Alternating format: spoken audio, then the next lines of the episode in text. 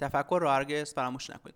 موقعی که برای کارتون برای خودتون در کار و زندگیتون در کل مشکلی مانعی به وجود میاد شما سریعا اقدام می‌کنید یا سریعا دست به عمل می‌زد اما چیزی که باید بهش توجه کنید اینه که در این زمان شما باید از فکر کردن استفاده بکنید.